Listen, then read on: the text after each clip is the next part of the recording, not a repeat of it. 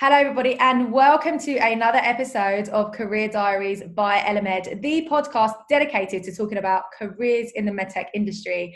I am super, super excited to have with me Philippe Bastide, CEO and co founder at Dianosic. And um, Philippe, can you tell us a little bit more about who you are and what your company does?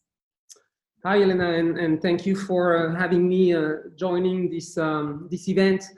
Um, well, a couple of things about, about me. So you, you mentioned it before. My name is Philippe Bastide. Uh, I'm the CEO of, uh, of a company called uh. Uh, I've been in the industry space for quite a long time now. Uh, I started in pharma at Pfizer a long time ago, uh, where I was in charge of, um, of market access um, topics at the French affiliate level after that, I, I, had the opportunity to um, to embark on a, on a medical device venture at uh, Johnson and Johnson, uh, more specifically Ethicon, mm-hmm. where I continued to be involved uh, in market access, but at at uh, a European level, at an EMEA level, as we as we say. Um, and, and, I was in charge of the uh, of the hemostats uh, portfolio for for for that for that company. Um, soon after that, I, I, had the great opportunity, and, and, I think we'll come back to that in a, in a moment, uh, to um, lead uh, the, the effort of developing uh, a startup company acquired by J&J called Acclarent, which was involved uh, in the field of ENT, which is really something close to my heart. And I was um, a, a, business unit lead for a couple of uh, European markets plus Middle East. And I had also in charge of professional uh, education uh, in EMEA. So that was really the first time I had a chance to uh, uh, get my, my feet in the, in the business ground, so to speak, after this, uh, this market access experience. Mm-hmm. Um, I then joined a company called LivaNova, mm-hmm. where I spent a couple of years. Uh, the company is involved in the, the, the cardiovascular and cardiac surgery field. Uh, and I, I, was actually supporting uh, uh um, startups incubated uh, at New Ventures. That was the name of the group in which I worked at that time. Uh, and I was helping those guys from startups, but also internal projects, extremely innovative, to, to move forward, uh, in particular in the field of, uh, of market access once again. And then we, we arrive at, at Dianosic. Um, that's an interesting, interesting story. Uh, I was still at LivaNova when one day uh, my phone uh, rang and a, a, former customer of mine from, from Acclarent uh, told me, yeah, Philippe, uh, I have a, an idea of, of product. Uh, there are a couple of unmet needs in the field of ENT. Uh, what do you think about that? And I knew the, the surgeon was a French surgeon, was extremely creative with a lot of ideas, but I was not so sure, even though I, I found this very exciting. Uh, he came back to me a couple of weeks later insisting, and I was rethinking the idea was good.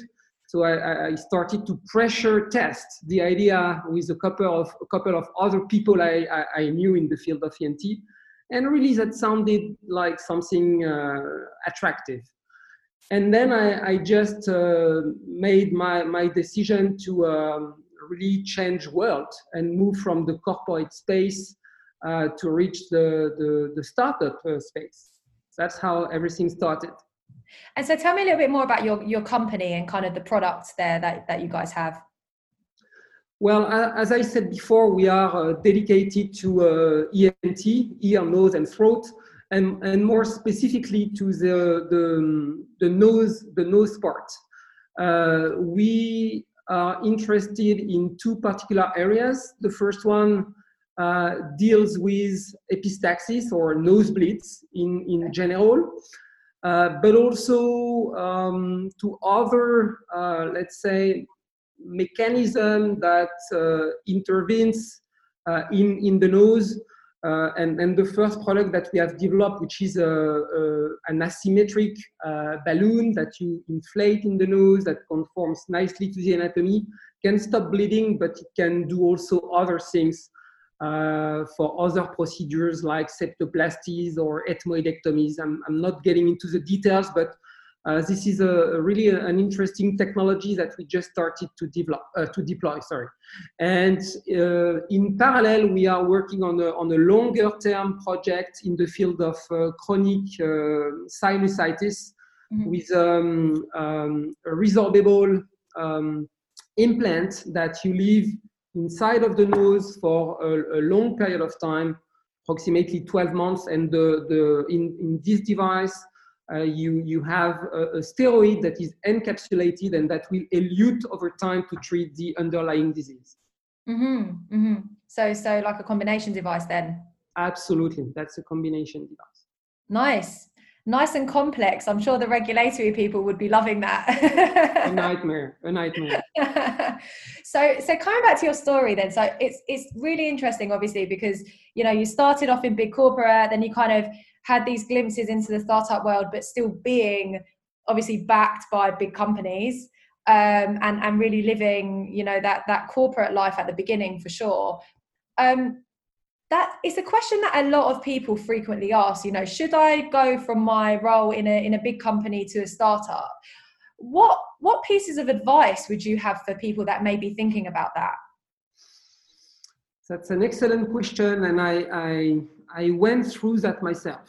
Uh, what I can tell you is that if you start thinking too long, if you start making things extremely rational with two columns, the columns for the plus, the columns for the minus, uh, even if, if the, the plus column uh, is full of things, uh, it will, you know, um, be very easy for you uh, to find one element in the minus column to say, I won't do it. So just, just, you know, just do it and, and don't think about the minuses because you will find minuses. Uh, and I think there are too many people finding bad reasons not to do it. What do you mean by bad reason? Well, bad reasons is uh, very often uh, it's too risky. Mm. That's one um, you know, I, I, will, I will lose the, the comfort of being in the large corporation. Uh, what about my salary? Uh, what about my, um, my family? Those types of things. So the first thing you need to secure is really uh, having your partner uh, supporting what you do. Mm. Uh, if you don't have that, uh, it, it can create a lot of frictions and the rest will not follow naturally. So secure that first, uh, which I did, and, and then uh, just focus on the good reasons. I want to be excited about something new. Uh, I, I want to do something on my own, which is very rewarding, starting from literally zero uh, and, and, bring that to the market, to the patients. Uh, those are the good reasons. Mm.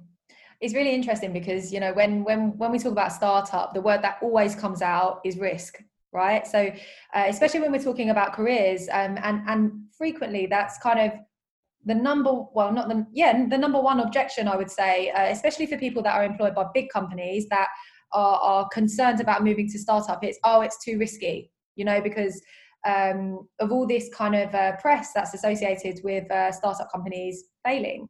But i have to say that it's going to be interesting to see um, you know over the next year even how that sentiment might have changed because I think something that we've seen with COVID is it doesn't matter the size of company that you're in you know? Um, you, that there's always a risk in the end. You could be in the biggest most corporate company. I mean if we look at some of the stuff that's that's happening you know um, virgin are cutting jobs you know a very well known established uh, company that you would have said okay maybe they're a bit more secure. But actually i know people that are in startups that have kept their jobs continued growing you know uh, continued you know all the all the um, all the great things associated. But equally i've seen people in huge companies that have been cut because of covid. So it doesn't necessarily mean that big companies equals more more safety actually. absolutely. That's absolutely right. And and you can be made redundant very easily nowadays.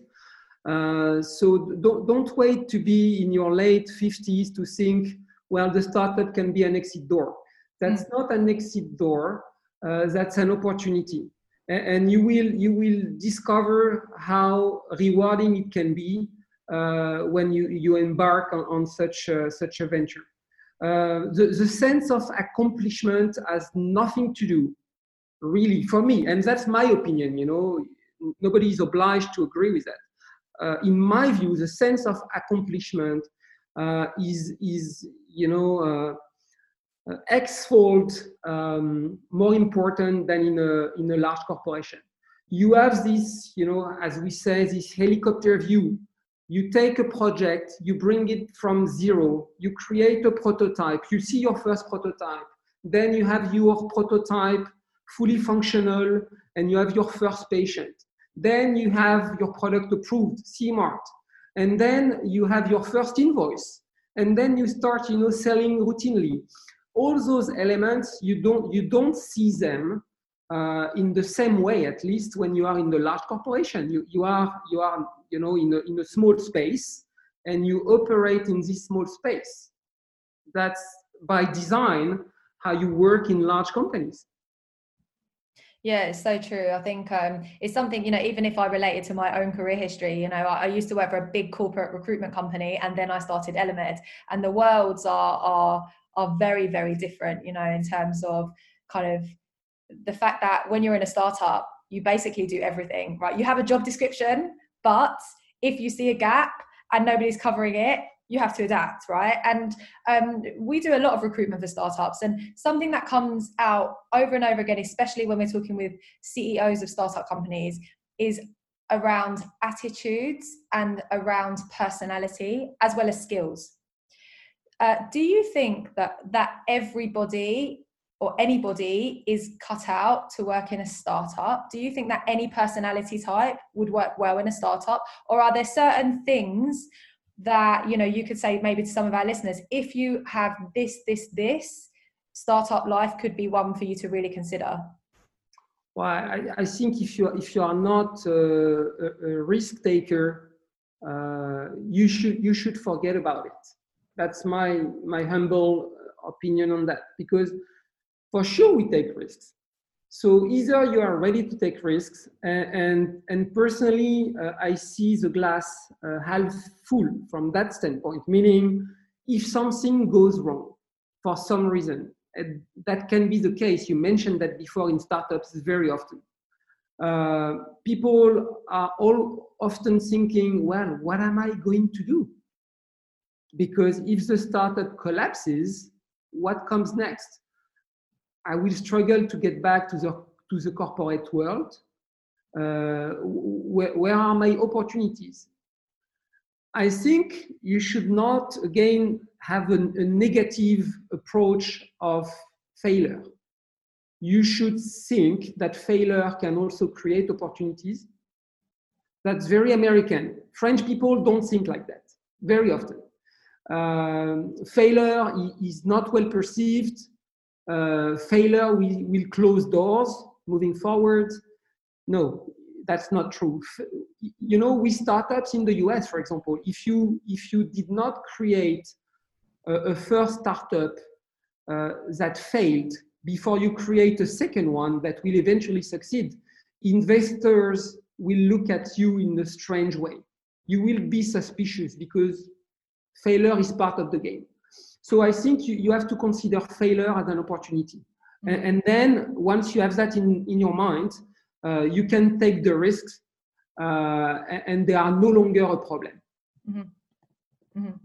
I think it's, it's, it's absolutely critical. And, and um, it's, it's one of those great interview questions as well. You know, and, and I think the best interviewers ask this question tell me about your failures tell me about your successes. Yeah i want to hear about your achievements but in particular tell me about your failures. Because you know th- there's so much that you get out of failures in terms of and listening to people speak about them you know like yes it went wrong. Why did it go wrong? What would you do differently? What did you learn? You know and and also the, i think the worst thing that anyone can do is go into an interview and say i've never ever failed. But you know i think failures are, are a natural part of life and and especially in the startup world and more important is how do you, how are you able to react you know how, how are you solution oriented? So if something fails okay what can we do differently? Or if something is about to fail or failing how can we rescue it? It's, it's more that kind of um, mindset that i see um, especially in people that are successful uh, in startups. What would you say the other kind of major differences that people need to watch out for? Well so, so we mentioned that uh, be, being a risk taker is, is important because you take risks by, by definition. Uh, I, I think you need to be um, extremely um, persistent as well uh, and, and ad- adaptable to, uh, to, to, changes. Um, because on a daily basis, you, you may have to change things to react, to react quickly to an event which was unexpected. Uh, and, and, those are the typical features that are, in my opinion, uh, required for uh, an entrepreneur. Mm-hmm. If you don't have that, that will be difficult for you. Example, you have a product, looks beautiful, uh, it addresses an unmet, unmet need, um, but for some reason, at some point, it does not fly. You don't know why, but there is something going wrong. Uh, if you, uh, let's say, really persist, but you know, in a negative way, meaning you become stubborn, you need to persist, of course, but at some point you need also to pivot.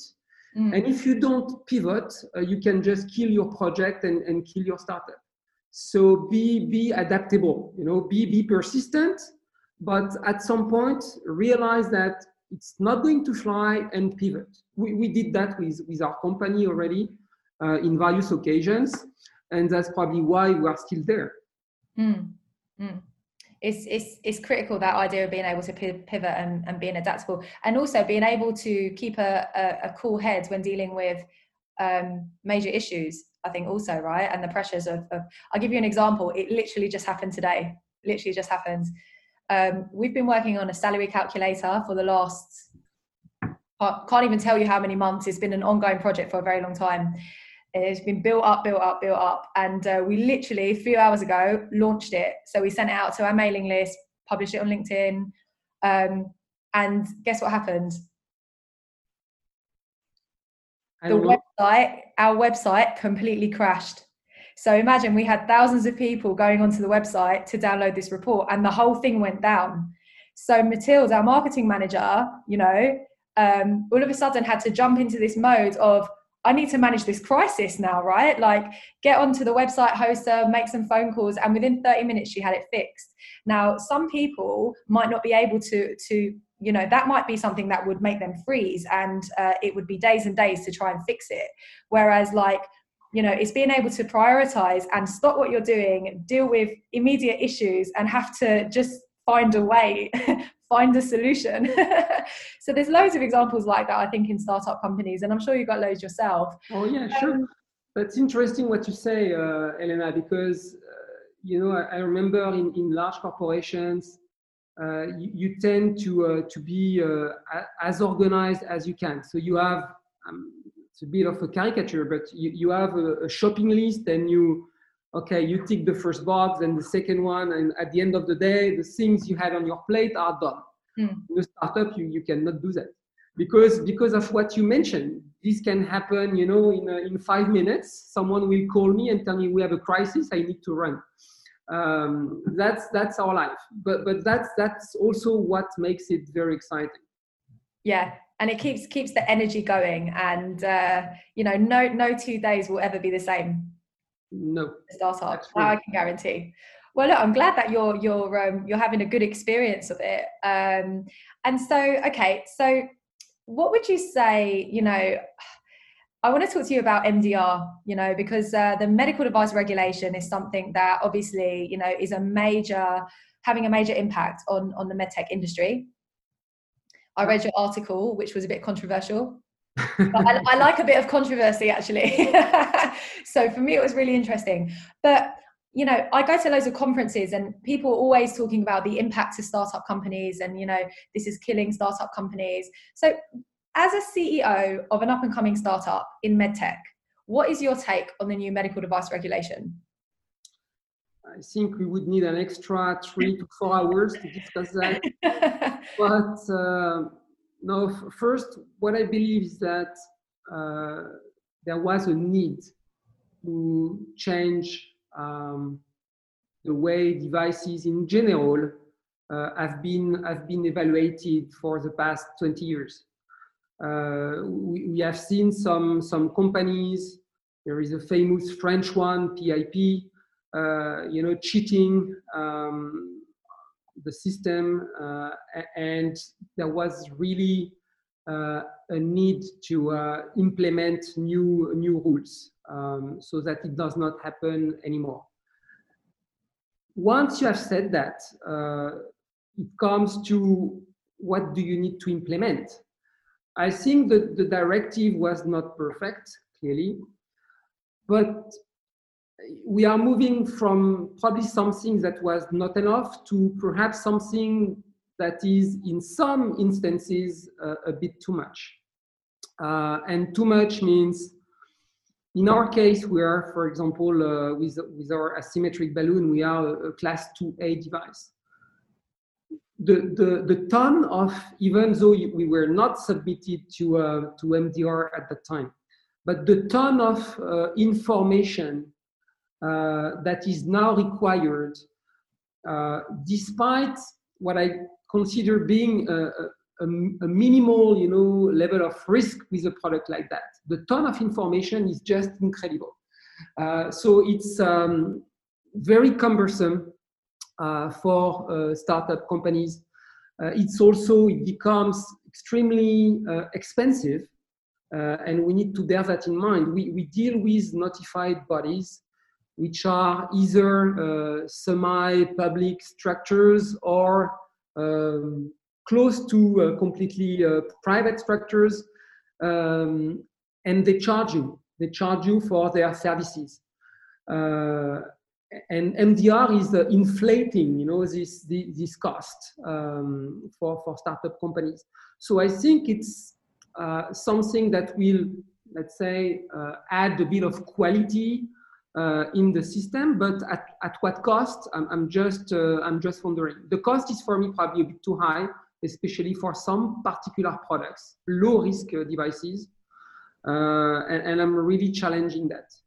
Mm-hmm. Um, what I believe as well is um, that clearly, even though there was a need to, to change something, uh, modifying the, the way devices are evaluated was probably not enough it should have been a good opportunity to reflect on who is evaluating devices. I'm, I'm personally a big advocate of having uh, EMEA, the uh, European Medical Agency, mm-hmm. uh, in charge of devices evaluation. I, I, think having notified bodies in charge of that, and that, that's controversial. Huh? We talk about contro- controversy. I think it's controversial. Uh, but I, I, I, genuinely believe that the future is in the hands of uh, the, the EMEA. Um, like, like what, what FDA is doing. Mm. You know, it's, it's, no big difference. They are in charge of devices and, and drugs. Mm. Uh, we could probably do the same in, uh, in Europe, even though it will take a long time. Do you think it will go that way? Because I have heard conversations around that, but then the argument that I, the counter argument I heard was, if they wanted to do that, they would, you know, they they they would have done it. But you know, that there is a need for notified bodies in in the market. You know, it's it, further scrutiny of notified bodies was needed. That's why they put in also all these extra, um, you know, requirements you know towards notified bodies as well as notified bodies filtering it down onto the manufacturers um, but uh, I've heard the counter argument that there is a need to have a, not- a system that uses notified bodies as opposed to a system like the US. Personally, I, I do not support that, that statement, um, but, but that's part of, uh, of the controversy I uh, highlighted on, on my post on LinkedIn. Um, I think you, you know, as a, as a base, uh, it's always better to be evaluated as a company by a, by a fully uh, public uh, entity. Uh, you may become suspicious when you have private companies um, charging you for their, their services um, when, when it comes to uh, approval of, um, of medical devices and CE marking. I think it would be better uh, if a, a, public European uh, structure would actually be in charge of that. That's, that's the base. Then we can discuss the details. We can discuss what would notified bodies uh, become in the future, what, what they would be in charge of. Uh, this is clearly uh, you know, not something I gave a lot of thought um, about but but but the base should be for me uh, this public um, you know uh, entity in charge of the evaluation. If you're an outsider looking in you know and not really if you don't know too much about the intricacies of the medtech industry you would assume that's how it's done right? Because if you look at any of the other industries you know if you look at pharma industry if you look at chemical industry it typically works as i understand like that. And obviously you're coming from you know you said you came from pfizer so you've obviously seen how it works on the pharma side um, so so then there's probably you know it, it, that there would be arguments for and against I, I would imagine. But it's definitely a contra- controversial point and i'm sure the notified bodies that are, people that are listening to this have definitely got their point of view uh, and their justifications on that. Um, oh, but just one, one thing to, uh, to, to mention uh, elena which is important. You, you talk about people uh, from notified bodies that may listen to our conversation. They are good professionals. For sure. Not against them. Uh, it's again, it's against the way the system has been designed. Uh, it's nothing more. Uh, and I think you know you can't just say uh, just say the things are set in stone and will never change. Uh, it, it can change, but there will be some resistance. There will be some arguments and counter arguments. Uh, I just uh, told you uh, in which camp I am. That's all. Mm-hmm. I don't pretend I have the truth. No, no, and I think you know it's it's definitely um, an interesting concept. Definitely an interesting concept. And uh, what what we what I think we are seeing is an assimilation towards similar processes that we are seeing in pharma, right? So typically it's widely understood that in terms of the way things are regulated and in terms of the processes that are set up and, you know, um, the way that the, even the, the jobs are done, what we see is that, you know, pharma seems to be um, a little bit more mature as a market. And so, you know, with, with, with the new regulation, all this extra um, requirements on, you know, the, the post-market and um, the clinical piece, you know, it seems to be closer to what the pharma industry already kind of has in place, right, with pharmacovigilance and and and such activities. Um, so you know there, there is an argument, and who knows what the future will hold. I mean, who knows what the system's going to look like in in 20 years, but it's definitely you know definitely an interesting point point to make i want to i want to ask you about um, innovation with mdr though because um, the other kind of like big topic um, that comes out of this is it becomes much more um, expensive to have a startup company in Europe. Um, it is more difficult to get to market, takes longer, the burden is higher.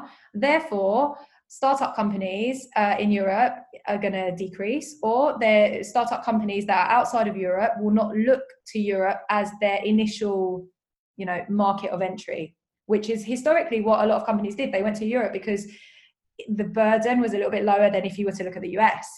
What do you think is the impact of MDR on innovation in particular? Hmm.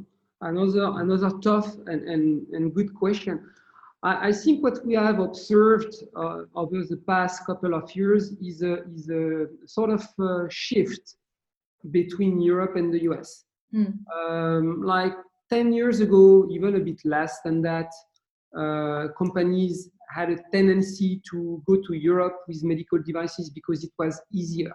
Yeah. Now with the MDR, it becomes uh, extremely complex, to say the least. And so at the same time, uh, the US also had discussions uh, at various levels, and we're thinking, okay, uh, what can we do to attract companies in the US and be ourselves, you know, as a healthcare system more attractive, more welcoming for those uh, for those companies. Uh, so the, the, you know they implemented uh, different types of things, but just to give you our example, uh, it's been really much easier to get our product registered in the US uh, compared to what it was to get it CE marked in Europe. Mm. Um, despite that, and, and, because I think you know it, it comes also to who you are as a citizen. Uh, business is important, but uh, what what you believe in is also important. The company was born in France. Uh, we have uh, an important footprint in France and in Europe, and we wanted uh, to start in Europe mm. for, for those reasons as well. There are other reasons, uh, but if it would have been only business reasons, we would have you know, gone to the US straight away and, and we would have forgotten about Europe. So there are, you know, it's a matrix analysis. Uh, and the fact that we, we have this footprint was also an element that uh, made us decide to start here. Uh, but it's not so obvious, you know, to make this call. Mm. And I think it's, it's a valid point that you make about kind of like who you are as a company and also where you're based. Because let's say a company that's in the US right now, a startup company that's developing a product, you know, historically they may have said, hey, let's go to Europe first and now they might be saying well there's no point. Let's wait and see how mdr pans out. There's you know uh, issues with notified bodies not responding not wanting to take on new clients all this other stuff as well. They're busier with, with bigger companies. The burden is much higher etc etc mm-hmm. so now we go to the us first and then we see how it pans out with europe. So you know i think um, it, where european com- uh, european startups may still really believe in in that market you know um, potentially we could argue that the strategy uh, the go-to-market strategy may have changed of other startup companies that are not based in Europe. You know, and Europe is not not such a, an attractive uh, market for them, maybe. Um, yeah, that's that's right, and I think it's it's not only a, a regulatory conversation here that we should have. I think uh, when people tell you, well, but you know, in Europe, when when you get CE mark, uh, you have access to a broad market overnight it's it's partly true only because people have a tendency to forget that you know CE mark is not the holy grail. Holy grail is reimbursement of your devices, and and it re, it remains um, a, responsibility of individual member states uh, to define uh, how reimbursement is managed. It's not a European uh, decision. So even though you have CE mark, there is an additional hurdle uh, country by country that you have to overcome to get your product really fully adopted. Mm. That and, and how does that impact your how would that impact a strategy then of a startup? It depends on the type of, uh, of devices that you uh, you have actually in your in your portfolio. Uh, either you have a product that is let's say uh, intra DRG um, and I don't want to be, uh, you know, too technical here, but if, if it's a hospital product that is or, or already paid uh, with the DRG money that uh, hospital receive uh, for the procedures they perform, that's fine. It's just a pricing discussion that you're gonna have to uh, uh, to have with them mm. to define what is the, the right price point.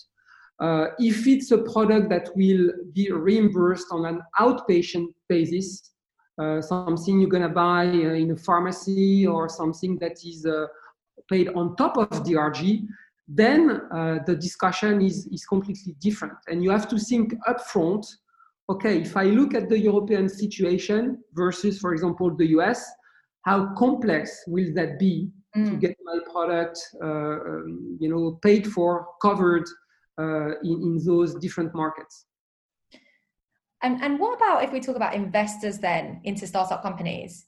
Um, is that i mean obviously you know you're you're you're speaking with with them regularly what's their sentiment towards um the new regulation increased burden you know do, are you seeing investors maybe um, also not so interested in investing in certain types of startups or startups with certain types of strategies or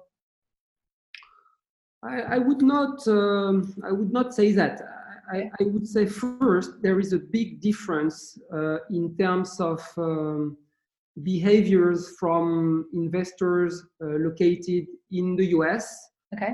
versus europe uh, first, because the, the, the amount of money that is invested uh, for the same company uh, in Europe versus the US is very different. They invest more massively in, in the US. So when you can get, for example, 2 million euros uh, in Europe, you may get maybe seven or eight in, in the US, or maybe even more. Uh, so it's not the same type of, of discussion. What they want to see in both cases, um, all investors, they want to see a clear roadmap. They don't like surprise factors. They don't like you to come back to them and say, oh, by the way, I, I forgot that in my BP, uh, it, will, it will take uh, one year, two years more than planned. Mm. Because it's extra money that they might have to inject. And it's also a, a product that will not deliver uh, at the time you were expecting. So you know it has a sort of domino effect mm-hmm. uh, that they don't they don't really like. Mm-hmm. You wrote a really interesting article with regards to positive discrimination and startups. Yeah. Yeah. So so tell me a little bit more about that. That's another topic that is very, very close to my heart. Another uh, controversial one. Um, I'm, I'm, a big believer in, in the need to um, differentiate the way uh, startups are treated versus uh, large corporations. Um, there are multiple examples of that. We talk about MDR. So for MDR, when we deal with notified bodies, uh, the, the invoice that we receive from them for a service they provide is certainly I'm, I'm not 100% sure, but it's certainly the same in terms of uh, rate per hour than a large company may pay for. I even suspect the large company may pay less because you know the, the, the volume of, of products they bring to the notified body uh, is, is more important. So they, they, better not lose this client. If you are a Medtronic, a J&J, uh, you'd better keep this customer. Uh, so perhaps there are some discounts that startups won't get.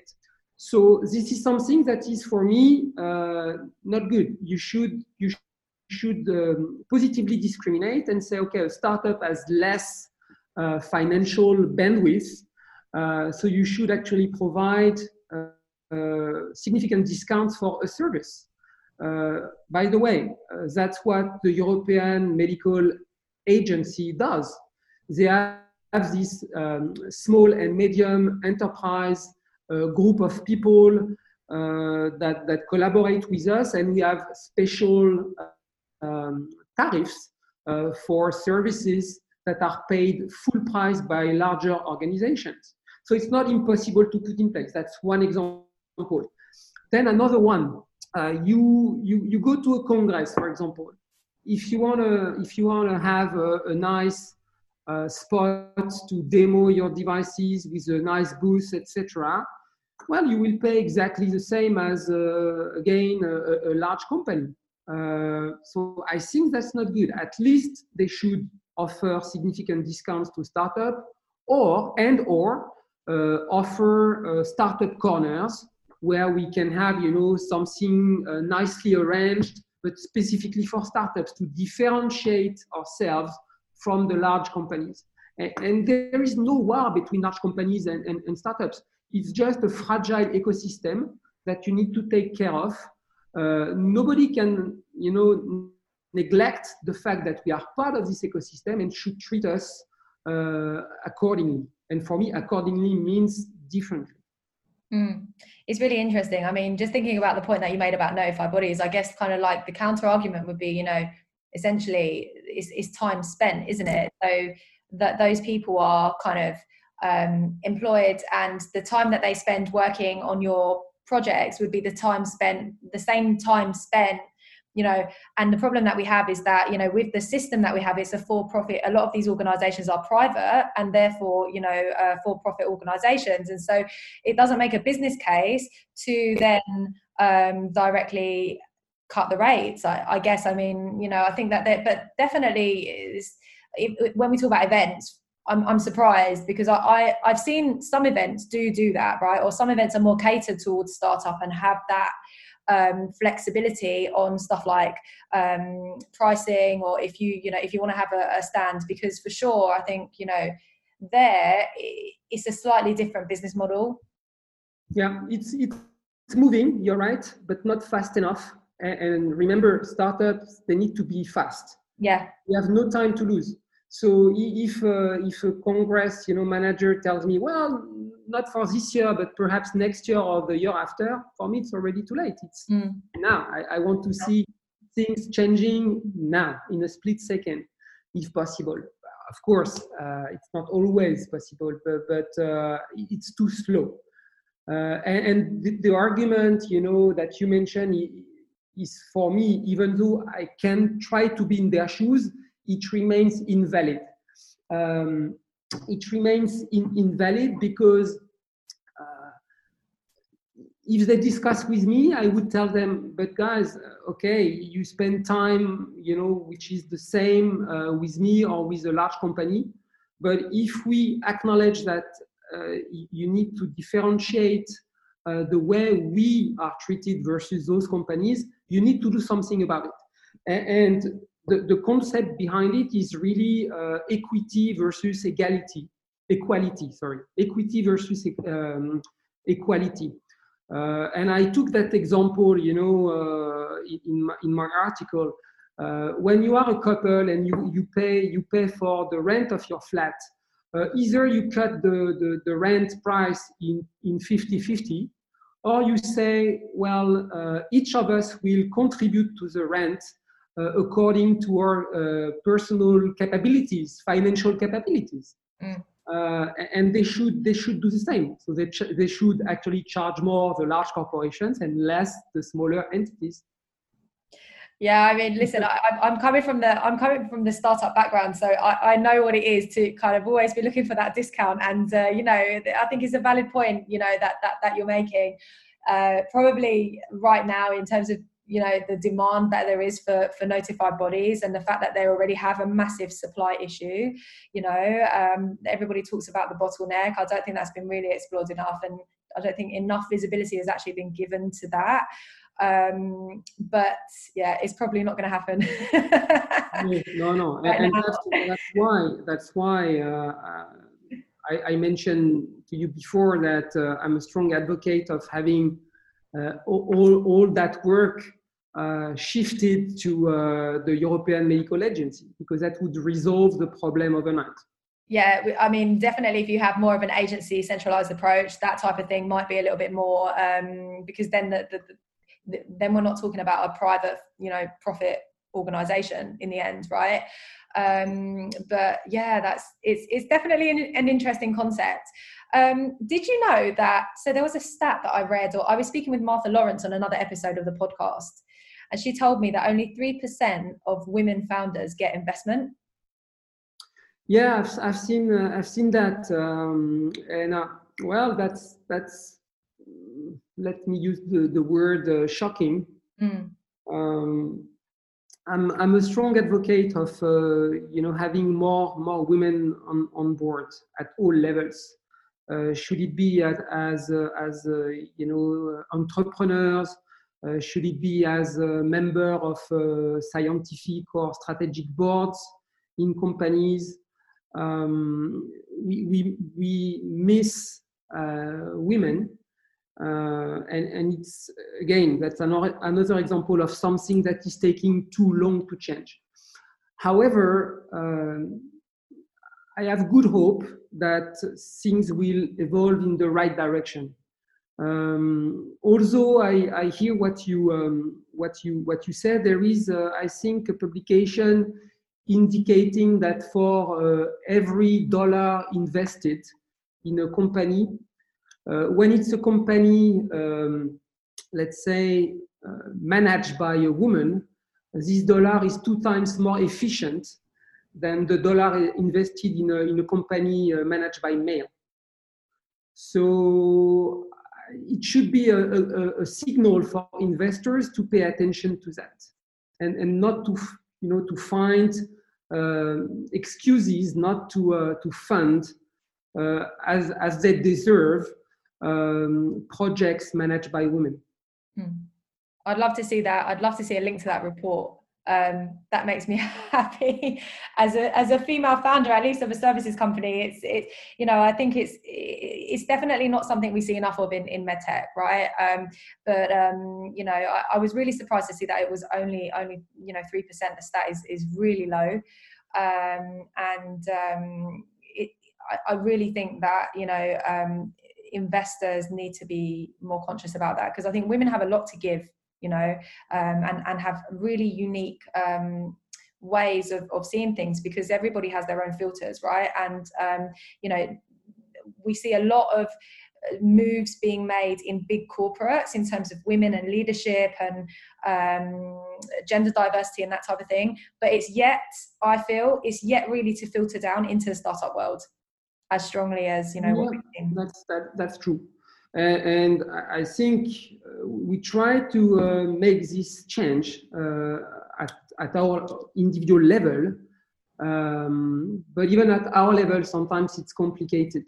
Mm. Uh, for, for some functions, for example, uh, you, you struggle finding, you know, uh, females in, in tech, for example, it's more males. Well, in regulatory quality, it's more females, but, but so it's easier but you have some some jobs for which it's complicated to find uh, women if you want to bring more on, on board your, your project. That's what we try to do at, uh, at Dianosic, uh, including in our boards, but it's, it's, it's not easy. But at least we act with this sense of, you know, uh, um, need to, uh, to bring more women and give them the opportunity to be part of what we do. Mm-hmm, mm-hmm. So I, I, guess kind of I'm conscious of time, and that, mm-hmm. this has absolutely flown by. I have to say, it's been very interesting discussion as well to get your take on things. Um, there, there's always a final question that I, I, love to ask people, which kind of frames the whole thing, right? So, for you, um, what is the legacy that you want to leave on the world? Wow. Um, well, I, I could, you know. Uh, serve you the, the usual stuff like um, I want to be a role model, for example. Okay. But I think that's valid for your kids eventually, or you know, for in, in, in your uh, in your personal circle. I think in the professional world, uh, people are using too much of that. I want to be a role model. Okay. Until one day, um, you, you get caught with, with the hands in, in the cookie jar, you know. so I think nobody, you know, can pretend he is or she is a, a, role model, or because one day something happens and you are no longer one. Yeah. So I would, I would, you know, rather say I would love to be perceived as someone who is uh, an optimist.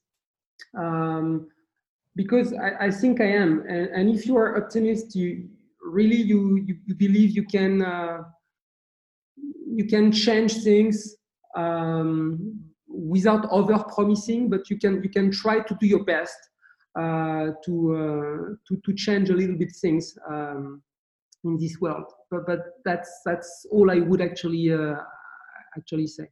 I think uh, it's, it's Churchill who said that um, you know it, I'm, I'm an optimist. Uh, it doesn't seem too much use being anything else. Okay, we can close with that. I'll take that because I really like um, the idea of you know approaching every sort of problem, scenario, situation with um, optimism um, it, it's it's really the way forward and and it's basically been the tone of like the whole conversation you know moving to startups be optimistic you know and and try and just give it a go. And i think you know that definitely has come through through our conversation philippe. So it's been really really nice to chat with you. Um, i would encourage anyone who's listening to you know comment um, get in touch with Philippe, read his articles if you want a bit of a controversy. and uh, Philippe, it was it was an absolute pleasure having you on the podcast. Thank Thanks you. for your time. And uh, to everybody else, I'll see you on the next episode. Take care. That was a shared pleasure. Take care too.